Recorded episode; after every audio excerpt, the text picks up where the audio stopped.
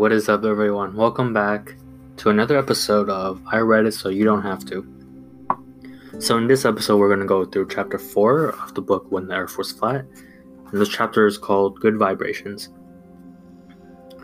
Um, so, let's get started. So, Good Vibrations, the main idea of this chapter is they're talking about hysteria, which is a condition that's not in any medical books anymore. Um, it has been removed um, from any diseases and stuff, disease list. Um, but what hysteria was is basically uncontrollable or excessive or very excited emotions. Um, so a lot of like if you're really angry kind of thing, that's what hysteria is, just really uncontrollable or exaggerated excitement and emotions.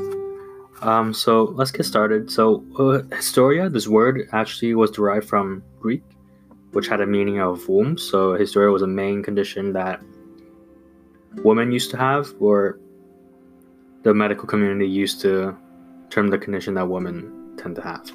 Um, so what happened was basically the condition is um, was said to be caused by an imbalance in the wombs of, of women, and basically saying that all the women that had hysteria are just really had uncontrollable emotions and were irritable or frustrated or easily of, of those sorts.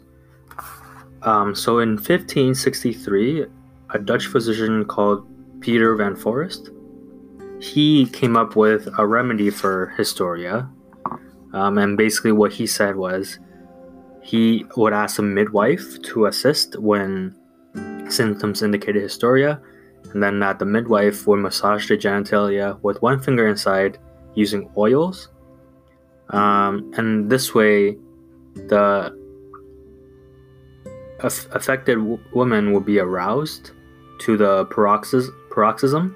Paroxysm at that time was basically or- orgasm, and just a different term that they used, but they didn't know what orgasm was, so they just called it paroxysm. Um, so yeah, so the so the Dutch physician would ask a midwife to come in and then to massage the genitalia of the hysteria affected woman, and then until the woman is aroused, and then it, they were said to, to be better and hysteria would be cured. Um, and also, this kind of simulation with the finger was actually recommended by Galen and Avicenna. So they both were physicians at that time, and Galen was a pretty well known, a big name during during that time. Um, and also, the Dutch physician Van Foreest also said that most of these treatments will be used on on widows and or people that live chaste lives or female religiouses. Um, and usually, like young women, public women, or married women are are not given this treatment, and they're just and their remedies are to have intercourse with their with their spouses. Yeah.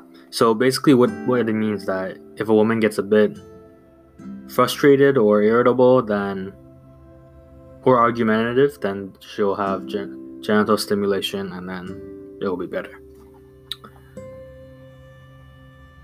Um, yeah, so during like the Victorian times, because this is the Victorian times, people didn't believe that woman was capable of orgasm, so never never assumed that. So actually, just basically the same as orgasm. So the Victorian doctors obviously advocated for genital massage when women are prone to tiredness, shortness of breath, insomnia, or irritability, and or disagreeing with husband.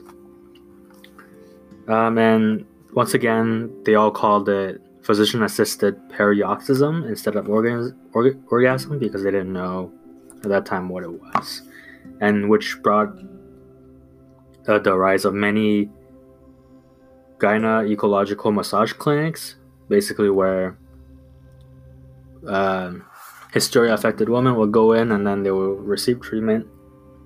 And then they will reach paroxysm and then they'll get better and then leave. So obviously the supply and demand for, for this type of treatment was was huge because well everyone else didn't know that women can have organ orgasms, but the women obviously knew, so they were inclined to go to to get the treatment much more, um, which brought the first victims of repetitive strain injury, or RSI, um, basically, which is which means like sore fingers and and wrist. Um, the doctors got these obviously because they were doing so much of these treatment like, every day, and then which caused their their arms or the muscles to not to not be as effective as before. So, um, they the doctors actually came up with a new type of treatment. So the Swiss the Swiss doctors came out with a solution which was a handheld device that was spin clockwise and then kind of use the same motion like kind of massage the genital area. But one of the major problems was that it kept running out of battery. Um, and the patients never reached paroxysm, so that didn't really work.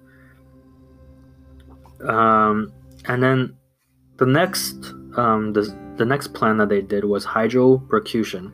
So this basically means using water, um, kind of like a water hose, and then spraying it at high pressure onto the clitoris or the genital area. So it'd be rapid, and then and then paroxysm will be reached more intensely and more quickly. Obviously, this was a pretty good, pretty hit, pretty good hit because it was quick, much quicker, and the doctors didn't have to injure their hands while doing it. Um, the man rose even more, but one of the things is the the cost for this was really high because they needed like a full room just to set this up. Um, so only like the wealthiest doctors and the wealthiest patients were able to use it because not everyone was able to set it up. Um, so that was one of the main issues where not everyone could be using hydro um, percussion. So in 1868, Dr. George Taylor from New York, so he wasn't able to use hydro percussion, so he decided to make a new device because he was relieving hysteria by hand and he wasn't even able to hold his golf golf club anymore. So he came up with a new solution, and this was like a treatment table that included a steam-driven agitator that would just go pound back and forth. Um, that had a rubber membrane on it and just go back and forth from the genitalia area. Um, it was obviously a big hit because it wasn't as expensive as the hydropercussion and it didn't involve a lot of work. So this kind of this kind of device kind of spread out. But one of the things was um, it was really loud, so a lot of the patients didn't enjoy it as much. They preferred more personal touch, and it they kind of felt that it wasn't in person, impersonal at all. Um, so the next came in 1880 when a British doctor uh, Joseph Mort- Mortimer Granville he designed and patented the very first handheld vibrator. Um, so basically, everyone calls it the Granville's hammer. So it kind of resembles a hair dryer in, in a form, um, but there but it has a rubber head, and th- this rubber head could be switched out for different shapes of rubber head, and basically, it's kind of the same deal. It's le- it's electric powered, and then they would just hold it, and then they would massage the genitalia area. Um, obviously, all the patients loved it, doctors loved it, um, and everyone was starting to use it. Even though Granville himself never used it, but all of the all of his patients and all the doctors said it was it was a um, good device. Okay, so then in 1902, um, the US market basically took Granville's hammer and made it look less industrial. So instead of making it like all big, like a hair dryer, they made it smaller basically. It was easy, much more easier to carry as well. Um, so actually, Hamilton Beach, which was a appliance company, they made the first vibrators, and, and the vibrators actually the fifth domestic appliances that that was electrif- electrified. So after like the fan, the kettle, and the toaster. And this was a great success. Um, there was Hamilton Beach actually were able to make many different kinds of vibrators. So there were cheap ones, and then there were much more expensive ones. And the power range were all different. Some were able to have 100 pulses, and then a minute, and the others were able to have 8,000 pulses a minute.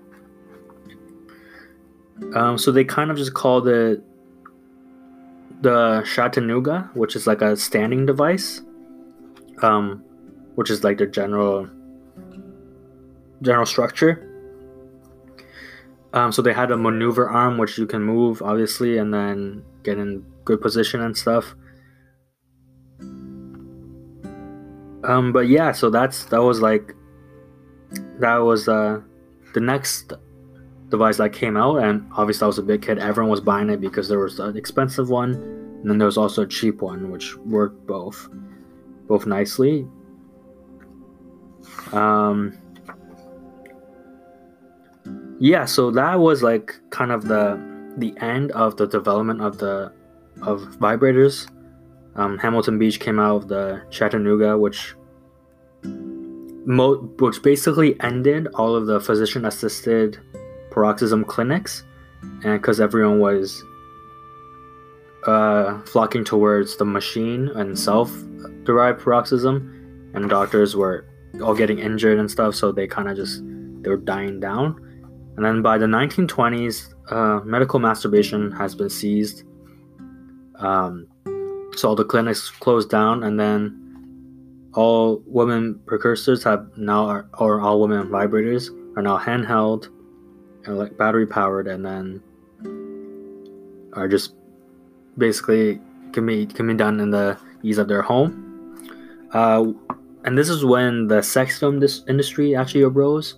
So it also kind of render the reputability respectability of the vibrator just because the sex film industry were using a lot of it. And then in 1952 um, hysteria was removed from official list of medical diseases and medical conditions and that became history. So yeah so that's it for chapter four bad vibrations. Um, this is kind of the history of how vibrators, the first vibrators were made and how it continued to develop. And so we can see that it's hasn't been too long ago where people were still like clueless about everything that we know now. It just proves that science has come a long way. And like this was only 1952 where Hysteria was removed, and that's not really that long ago. So it's less than 100 years. So we can just see that how how fast and how rapid science has been moving to make our days better. But yeah, so that's it for today's episode. If you guys enjoyed, remember to follow the podcast and send me a message if you have any recommendations on how to make the podcast better or just anything in general. Um, but yeah, I hope you have a great day, and I'll see you guys in the next episode.